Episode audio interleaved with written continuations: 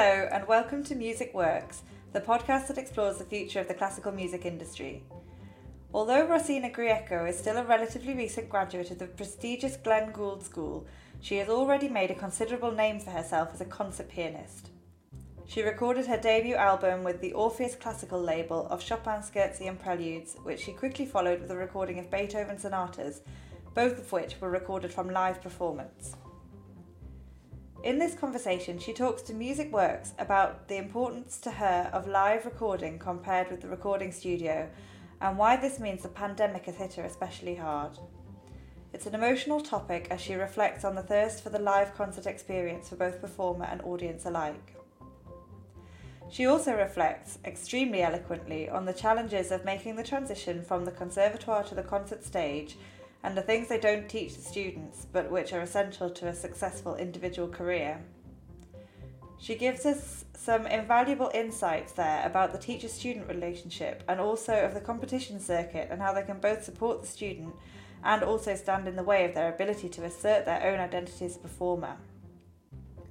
We round up with some great tips from Rosina about how to get the most out of your time as a student of performance and how to carry that forward into your career. But before we go to the studio where Rosina is waiting to speak to Music Works, we bring you this message from our sponsor. Music Works is generously supported by Allianz Musical Insurance, the UK's number one musical instrument insurer, serving the music community since 1960, proud to be the insurer of choice for over 70,000 musicians. Allianz offer a team of music experts who understand musicians' needs and lifestyles, especially helpful during the strange times we're in. You can get cover for all types of instruments and musical equipment. Cover includes protection against accidental damage, loss, theft, and more. Also, unlike home insurance, there's no excess to pay on instrument or accessory claims. If these difficult times have shown us anything, it's that life can be unpredictable and a lot of things are beyond our control. That's why insurance is important for any musician, whether you're planning to tour the world or teach the next generation. Then, if the worst happens, you won't be left out of pocket and you can get back to doing what you do best. At the moment, Allianz have a special online offer with two months free cover. And not only that, but every Allianz music policy now includes free legal assistance and support, so you can protect yourself both as a musician and in your personal life. Find out more at allianzmusic.co.uk. And so we take you over to the studio where Rosina Grieco is waiting to speak to Music Works. Welcome, Rosina. Thank you so much for joining us. Thank you so much, Katie, for having me. It's a pleasure to be here. It's a pleasure to talk to you today. So, um, we have a lot to talk about. Um, so, Rosina is a classical pianist. We've been working together for a couple of months now, and um, she is um, in her first year in the professional world, having graduated last spring, but already has two albums released with Orpheus Classical, um, which is absolutely fantastic. And congratulations! Thank you so much. Wow, I feel very honored to be here, and I love that intro. Thank you. Um, so let's start by talking about your albums, and it really is such a huge success to have two albums come out, not only in your first year of your professional work, but also um, in this the year that we've just had, as uh, you know, as you know. So uh, so tell us about it. Tell us about the albums first of all. Um, wow, where to start? Well, I graduated last spring uh, from an artist diploma at the Glenn Gould School, and I finished playing a few concerts that were very important to me because they were anthological concerts. Uh, one of them was all of the Chopin etudes in their entirety, no um, no intermissions, and it was live and it was recorded. Uh, so I did a few concerts like that, and you know I had all of these great, well, great to me. Uh, they, I had all these recordings uh, that were recorded live, and I figured to myself, you know, there must be some kind of way that I can find this, um, find this niche where promoting an album or maybe promoting a video uh, to put towards my career uh, would be prudent. And I just did a lot of online research and um, eventually landed on Orpheus Classical, which is a very unique opportunity for me. Uh, they are a label based out of Spain uh, with offices in New York, uh, all over Europe, really. I think there's an office in Paris too. And with the application, I sent in uh, live tapes, so only live, and they were unedited, um, you know, untouched. And you basically sent in your recording project as is. Um, and luckily enough, they wanted to debut my first Chopin album, which was Four Scherzi and the 24 Preludes um, as my debut album, which I was so unbelievably thrilled and honored uh, to have happen to me. Um, and within a few months, I sort of on a whim pitched another idea to them. Uh, and it was also a monographic idea of an all Beethoven album because it recently was his birthday. And uh, so we came out with a second album within a couple of months. Um, it was very convenient for me because I had all of this pre-recorded live uh, from concerts. I feel like I'm always, you know, uh, sort of almost talking about how it was live, but it it really was, you know, very special to me because I remember everything about those concerts. Um, so we had another live album come out with three Beethoven sonatas. And it was very special to me because the first one was his very first uh, sonata. The second one was the Appassionata, which is somewhere in the middle of the road, I would say. It's not late, but it's not early. It's definitely, you know, he's getting into it. You know, he's really uh, he's getting serious. he's getting serious. um, and then the last one was, uh, you know, Opus 109, which is a monstrous work, if I may say so myself. um, so yeah, we we kind of did like a, a journey in his sonata uh, life, I guess. Yeah.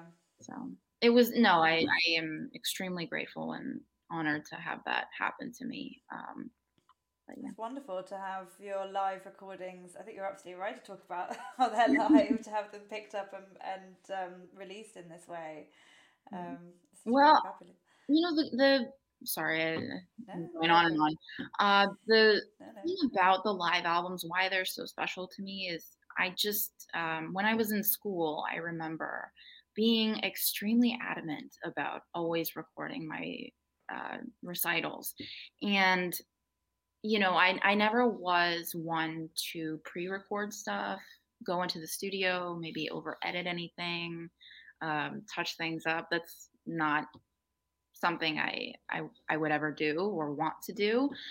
Um, and each recital was so important to me because I knew that this was make or break. You know, you are either 150% ready, you either have everything perfect flawless and or you don't you don't get on stage and play um, and i knew that having these videos uh, collected over the years of school that i had six years worth of uh, hour long recitals this was something that i knew even if i never uh, made a way for myself in this arena in this industry that i could look back and say you know what, those concerts were great. Um, they were unedited, untouched, and there's so much life and nuance and special moments in these live concerts. Particularly poignant given uh, given the times we're in now. Obviously, having been, uh, I think we were discussing the other day, wasn't it? It's been a year since you've been on stage. Yes, as, as for so many. Um, so, I mean, do you want to talk a bit about the pandemic, about how you know how what is it like as an artist, and obviously, you know, um, usually performing solo concerts that you know you would you need you need the platform for, don't you? You know. This is a complicated question. I think for me, I struggled definitely in the pandemic. I still am struggling a little bit um, with just grappling on purpose and the need to push yourself and the need to motivate yourself uh, in these times because uh, you know musicians we need at least i find that i need that push that oomph you know like there's a show coming up. You need to work get your life together get your attitude together get your work ethic together. Everything has to be sort of almost militant to me. Mm-hmm. but that's gone now. So for me to feel as though i'm still a working professional still a musician still a pianist still an artist contributing to this world I've definitely slowed down. I've uh, took on learning new repertoire like all of Schubert's impromptus and the Brahms Paganini variations, but Lovely. it feels different because now this is where it gets complicated because I know a lot of my peers, I know a lot of industry professionals who have gone on to maybe alternating between being great live versus great on Instagram. Uh, and I'm okay with you finding a need uh, or a niche, sorry, excuse me, uh, a niche for yourself where you can still flex your abilities and maybe play something new and show your audience. Do you? But I find more and more that musicians are clinging to this platform and forgetting that your career will not be based on 60 second clips. Your career will not be, you know, that re recorded, over edited, perfectly mic'd, perfectly filtered 10 second clip of you playing a very difficult passage. That's not mus- being a musician. It's not being on stage. It's not being an artist, you know? Yeah, it's difficult, isn't it? Because on the one hand, you can see why people do it because obviously there are no live concerts at the moment. But on the other hand, it is a. It, I think it's a, a risk for people, you know. Um, like you say, um, the Instagram perfection trap is problematic across yes. across you know everything, isn't it? Um, you know the idea that you can present yourself so perfectly in these tiny snippets. Um, yeah and you know it's very difficult in fact impossible to emulate that in real life and probably nor should you because actually it, it sort of leaves out a lot of the excitement and um, you know aliveness real of, yes yeah, exactly real of the unknown right? Like you yeah. walk into a concert and if it's a great artist you just don't know. You don't know.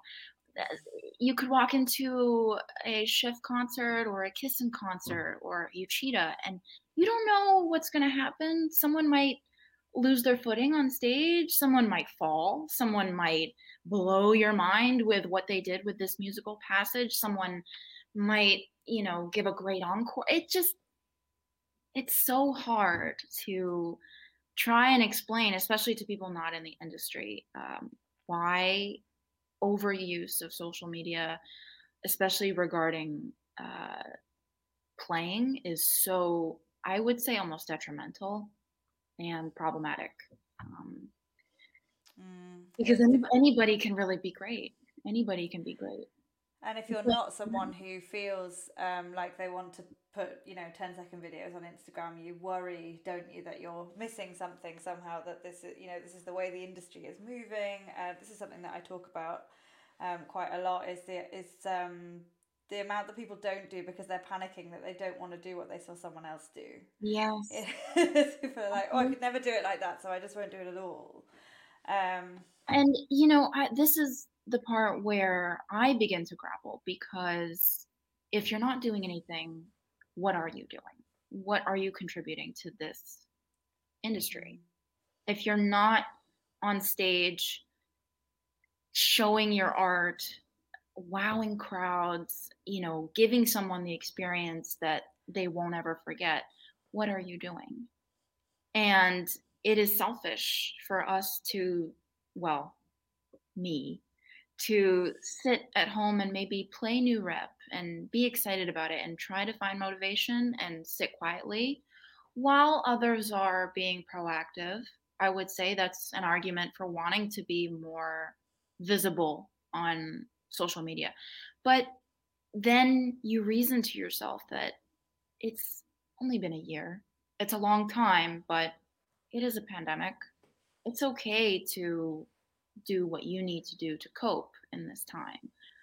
Um, and, you know, if you look at someone like, I don't know, Luciano Pavarotti, Cecilia Bartoli, Mitsuko Uchida, the late great Fou Ts'ong, like they didn't stress about maybe taking a year off.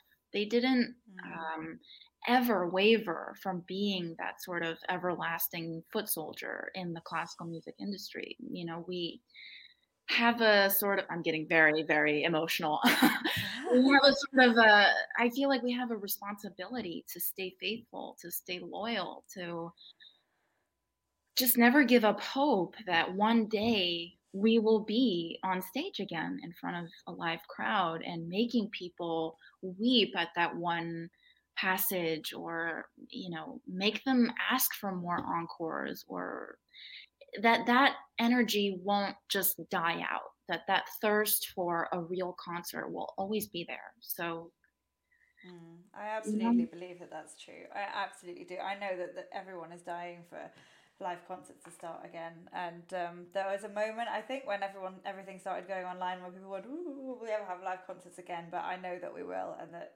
the there's all these different types of content, aren't they? Like the 10 second videos are different from like a full film that might have been filmed, you know, with a big orchestra in a concert hall that, you know, gets released on TV or on DVD, is different from the radio, is different from a CD, is different from a live concert. There's yes. all these different ways that it can be done. And I think that, um, yeah, getting, um, it's, it's helpful to be clear about what it is if you are producing online content, what it is for, isn't yes. it? and it is not for replacing the live experience but it maybe is for growing a profile and you know sharing some music with people and i think you know you mentioned the the the greats taking a year off i think it's a really really good point. and it's you know i think it's terrifying as a freelancer to take a year off because you yeah. don't know what you're going to miss but also this isn't a year off that one person has taken this is the entire industry has paused um, almost completely for a whole year yeah. um, and that in a sense is completely well more than in a sense is completely different from anything we've ever experienced before because actually you could look at this and say this is not a it actually shouldn't really hopefully be to my the detriment of my career because actually it has been the same for everybody it is level you know it doesn't matter that the more established people have not been working during this time Absolutely. any more than any more than any of us yeah, yeah. exactly so yeah, there's a lot in that though, isn't there? And I completely, um, I, you know, I hear what you're saying so much about the the need for motivation and the need for it goes to more than just you know motivation to meet a deadline or prepare a piece for a concert. It goes to um, our identity, doesn't it? And yes. the feeling that you know if we're not doing this, we're not the thing that we are. Well, I mean, for me, I definitely felt a little bit like a dilettante this year. Uh, you know, occasionally practicing a very good session every day, maybe just a little bit at a time. Before I remember, I was very adamant and almost overly strict. Um, just to give you a daily schedule of what my life was like when I was prepping for that all Chopin Etudes concert, I was up at four uh, going to a boot camp class, which, you know, I swear by physical exercise is my mecca. Um, and going to a practice studio and spending maybe two, three hours on just the first book, the second book, a few uncomfortable etudes to get them really in my hands. And that was sort of my everyday solace to feel like I was preparing, that I was doing my job, that I was doing the due diligence. Um, and now that that's gone, um, every day can feel sort of like you have a schedule. I still try to get up early and, you know, work out every day and practice maybe an hour or two on new repertoire, but it just doesn't feel the same. Mm. And I, you know, I, this all boils back down to whether or not any of us should be making the transition to a full online presence um, beyond feeling or preparing for the stage there have been times when I have almost pressed the checkout button on Amazon, wanting to buy all those lights and the recording devices and the, you know, the light boxes saying, you need to do something. You got to get your work out there. You have to be proactive. It's not the end of the world. And then I don't because I know that the level of perfection you need for that single 60 second clip is a day's work you are recording it the first time, maybe talking about it a little bit, re recording, re recording, editing, touching. And I knew that that would affect how I actually performed on stage. Yeah, I love how we always circle back to this topic. Yeah, interesting. You've well, it's just so important.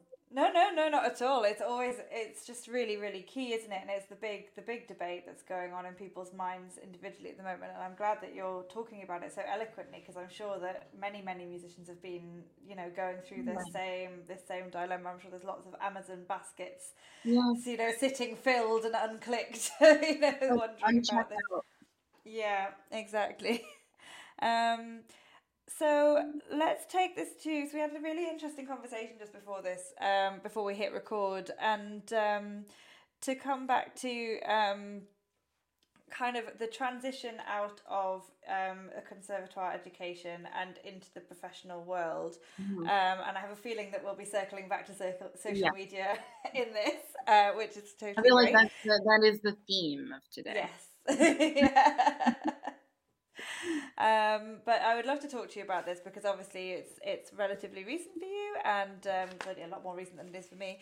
And uh, um, and you know it's been an unusual time certainly, but um, you know we tell me about what it's like, um, kind of moving from student life to prof- to being a professional pianist. What a loaded question. Um, a good one, but loaded. yeah, it is. You know, I actually, and I, I'm going to try and encapsulate what I feel about this uh, as eloquently as I can. I think that a lot goes into preparing yourself for the stage. I think that in order to elevate yourself from being a student, which is at times challenging, but mostly comforting because you have the support of your peers, your colleagues, your professors, your parents. Um, and in school, I think as a pianist, I found myself always wanting to strive for perfection. And I know that that's a little bit detrimental because beauty is an imperfection. But in school, I think that students can be maybe even a little bit coddled, maybe even a bit spoiled, uh, because everybody wants to create a positive environment. Everybody wants you to feel safe, to create, to find your presence. But growing up with a Russian piano teacher uh, from St. Petersburg, there was something always ingrained in me that I knew in order to set foot on the stage, your guns better be blazing. You better be so prepared, so poised and polished, you know, and that is something that, as much as I know how, I'm going to even use the word toxic here, toxic child prodigies can be, I know that having that experience from when I was a child, having set foot on stage when I was six, having my first symphony debut at eight, and this isn't me bragging, I'm just speaking from the heart here. Uh, this is something that I feel like I was being critiqued on and strategized upon for years and years and years. You know, it, when you set foot in a school, I think that a lot of people mistake that the work is done. You are a great musician already. You have gotten your way into Juilliard, into Curtis, into Colburn. And because of that, you are already elite and a great player, which could be true. It could be very true. It could be 100% true. But there is so much that conservatoires leave out for musicians who want to take the stage one day, who want to be that you know performing artist that wows crowds that brings them to their feet you know? What is missing i think is maybe not the militant russian teacher but i would say an emphasis on true showmanship true musicianship. How do you teach a student to walk on stage? How do you teach them to deal with the press? How do you tell them what's charming and what's annoying when dealing with audiences explaining your works. We are not giving a history presentation about this piece. We are trying to get people excited about your work, trying to get them to feel close to you because you have a personal opinion about this work, why it's beautiful to you. I would go so far as to say that we need to teach students that it's okay to be a little bit flashy. I'm not talking about, you know, Hollywood flashy, but it's a new it's a new era. We're of a new time. I remember when I was a child, I watched Luciano Pavarotti sing. He was the most charismatic, the most charming, effervescent tenor there was. And it wasn't laden with pretense. It was natural. It was real. And I think that because conservatories are breeding so much of this competition material, so much of the same cookie cutter player, that we're losing players that are truly individual, truly unique, um, who have their own voice and maybe have their own style, maybe are a little bit off the beaten path, but man, they'll give you a good show. So, you know, it's it's a complicated relationship. How do you go from the cradle to the stage? I I really mm-hmm. couldn't tell you. I, it's really interesting to hear. I'm interested in. Uh, I I've been thinking about this a lot because I talk a lot about confidence and uh, and and setting fees for musicians in particular, and like I in um how you go because music, as you know, is something that you do from you know, very, very early age. And obviously, yes. you don't start out getting paid at the age of five. And then you go through and then you, you learn, and you're a kind of, you're a student, a pupil to often to a master, depending on the, the tradition and through which you're taught. But there is a lot of very hierarchical relationships in music education in terms of, you know, at what point are you allowed to have your own sense of style, your own sense of flamboyancy or subtlety or your own emotion and stamp on it? And it's kind of um, I'm interested to know what your thoughts are on this because I am, um, you know, hoping to help people find that point because I feel like it's somewhere in student. It is studentship that you're supposed to switch from being the pupil who learns from the master to being your own performer with your own unique take of and your own unique you know, 100%. I couldn't have put it better. Um,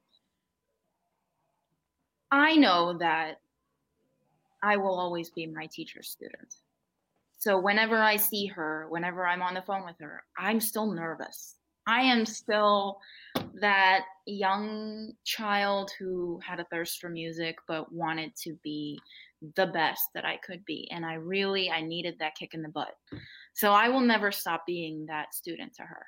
And um, that's okay. I embrace that.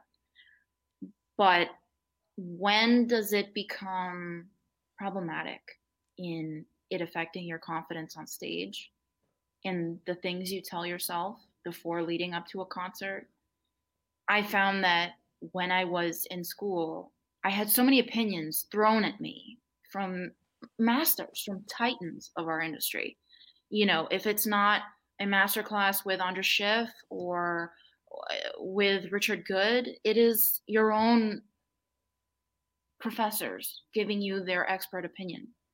Mm-hmm. And while that's while I felt extremely privileged to have that, I really struggled with finding my own confidence, finding my own brand, finding my own voice. And it got to be so important to me finally because I remember so clearly. I had the first concert uh, in Toronto uh, at the Four Seasons. It was a noon concert. And I had sort of religiously followed everything that my new professors told me. And I had never felt worse. I had never felt less confident, less independent, less artistic than the day that I was on stage and the only voice I could hear in my head was my prof's. Mm-hmm. And I mm. walked off feeling completely, completely torn. You know, how can you be a good pupil but also an independent artist? So finally, I remember, I just remember going through school and making it almost a rule that before a concert, before a show, before recording, before anything, I'm not seeing my profs for a month. And I don't care if you knock down my practice room door and you think it's so rebellious and rude. I don't care. I needed that time to get myself together, to remind myself every day in the mirror you are meant to do this. You are going to kill it. You are, you know, this is what you've been preparing for, almost like fighters before they go into the ring. It's that intense, I would say. You have to hype mm. yourself up. Absolutely. You have to you have it's like you have to know everything you've learned and then also forget it all at the same time. because yes. if you think about it, it's you just can't you just can't do that and it's weird. I don't know if you get this, but when I used to perform, I used to I used to not really be able to remember it that well. Like I wouldn't. Sometimes I would, and I'd be like, "Oh God, I did that thing and that thing." But sometimes it would, just, especially if it went well, it would just go in a blur, and afterwards I'd be like, "So that was great." Yeah. no, I'm not even gonna. I'm not even gonna pretend to adopt humility here, like so many masters before me. If something feels good and it went well, you could pick at it a little bit, just to, you know, seem like. But the audience don't do that, do they? And it's not. It's not a competition, and it's no. not uh, an audition, and that is the critical thing: is that it is a performance. And I've I've watched so many performances by really amazing artists, and I've noticed wrong notes everywhere. They just they just go like they you see them and then they're gone and you don't care because the whole thing was you know was incredible and and it just doesn't matter and if those people were hung up on the wrong notes which they're not um they would they wouldn't be giving that performance and it and it wouldn't be out there. So mm-hmm. yeah absolutely.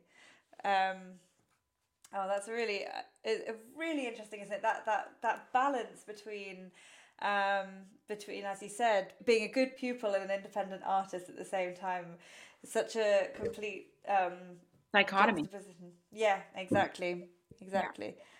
Yeah. yeah sure what is the sort of barometer in which we measure competition players to independent artists. Where mm-hmm. is the line from because i find that so many competition players they all sound the same. I'm really sorry to say this but you all sound the same. And you know you have to sort of give them the benefit of the doubt or the immediate positive reaction because you look at their resume and they went to Curtis or they went to Juilliard or you know they have this prof and that prof's recommendation.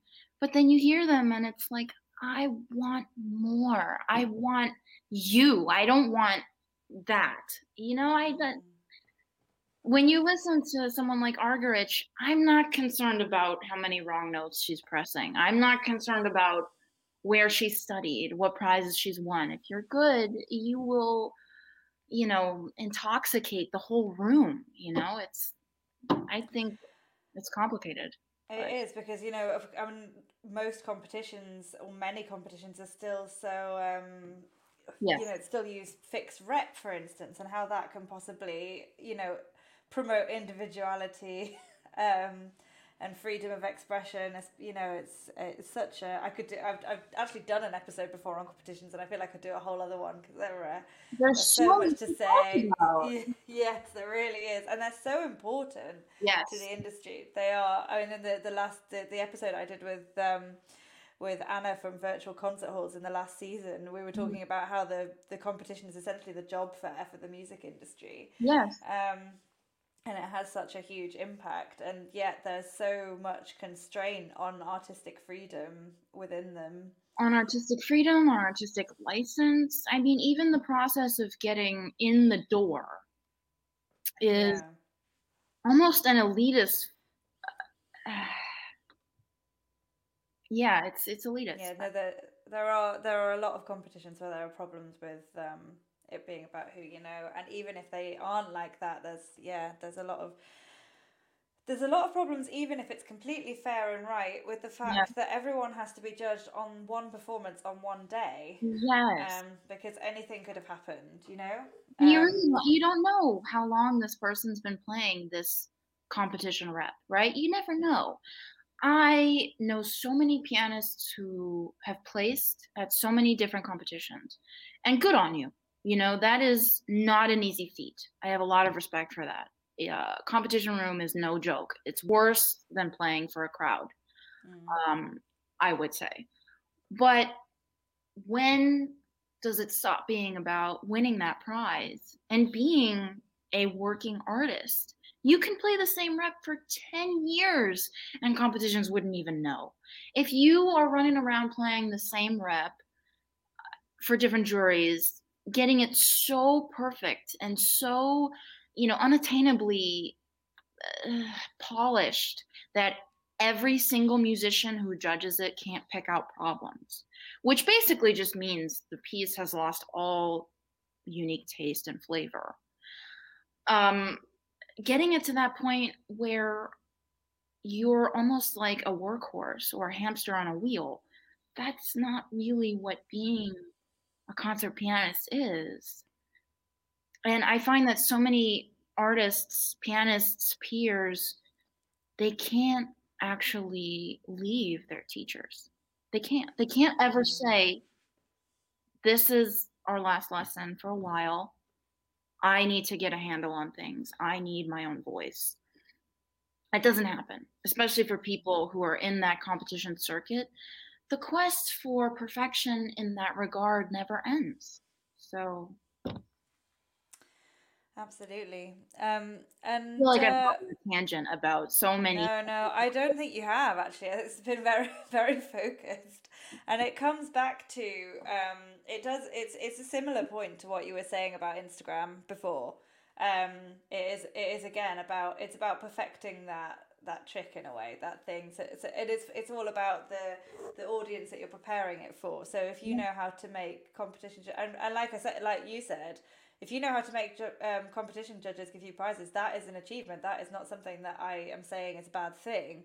Um, but it is a particular skill and making perfect videos for instagram is a particular skill. And it's not to say that they have no place in the world of music. Um, it's just as you as you say it's it's it's one part of it's one part. The whole thing. Um, and it's something that has been unfairly focused on recently, I think, obviously because people haven't had the concert platform. So they've, they've as you said, many have turned to Instagram as a kind of, um, or other platforms as a, comfort. a way of getting things out. Yeah, and yeah. comfort. Um, and do you have any advice, um, you know, let's say for, for pianists coming through college or like who, you know, um, who would like to release two albums in their first year as a professional, like you have, um, or you know, who want to get that balance right, um, but, um, of all the stuff we've talked about. Can you give us a piece of, of advice? Nice. Ooh, uh, I really, to be honest, I don't know if I should be doling out advice to anybody, but oh. I will say that when you're in school, socialize less network less, listen to other people's opinions less, close the door, hone in on your skills, get to the best possible place that you can as whatever instrumentalist you are. Learn mountains of rep because you need it. You need it because when you are out in the world and someone says, I want a solo recital, and that concert is going to be duplicated everywhere across the country. Are you really telling me that you are going to play the same hour long rep you've been working on for the past year with your prof? No. Learn as much as you can. I would also say find inspiration from other art mediums, whether it's film, uh, literature, poetry, in, like everything that's in our arena. Um, breathe it in, let it inspire you, and never ever stop searching for the right fit. Mm, um, which is how, which is which is actually how I came to start working with you. I, oh. you know, things just fit right, you know. So oh, I agree. they just they oh, fit. Lovely to say.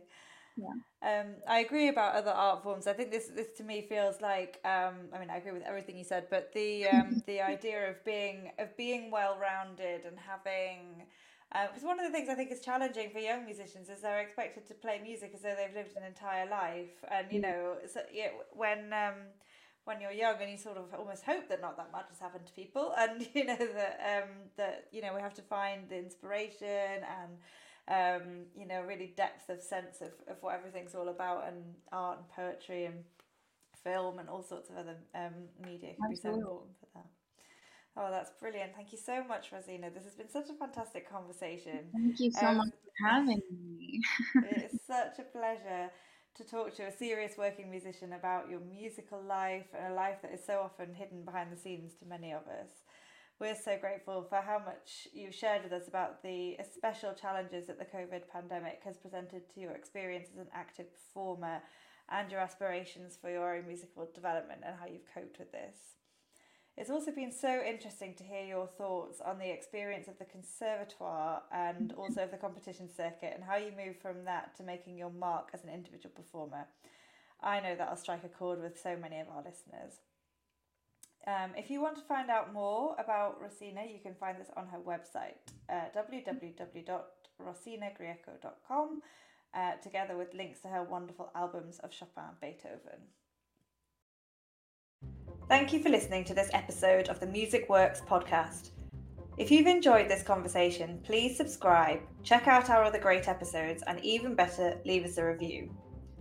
You can also sign up to our mailing list at www.polyphonyarts.com forward slash mailing dash list for updates and news about what Polyphony Arts is up to for all you classical music folk out there. You can find more information in the show notes as well. Meanwhile, I'm Katie Beardsworth, and I look forward to sharing with you the next great episode of Music Works. Music Works is generously supported by Allianz Musical Insurance the UK's number one musical instrument insurer. Allianz Music Insurance, serving the music community since 1960, proud to be the insurer of choice for over 70,000 musicians. Music Works is a Polyphony Arts production. Thank you for listening.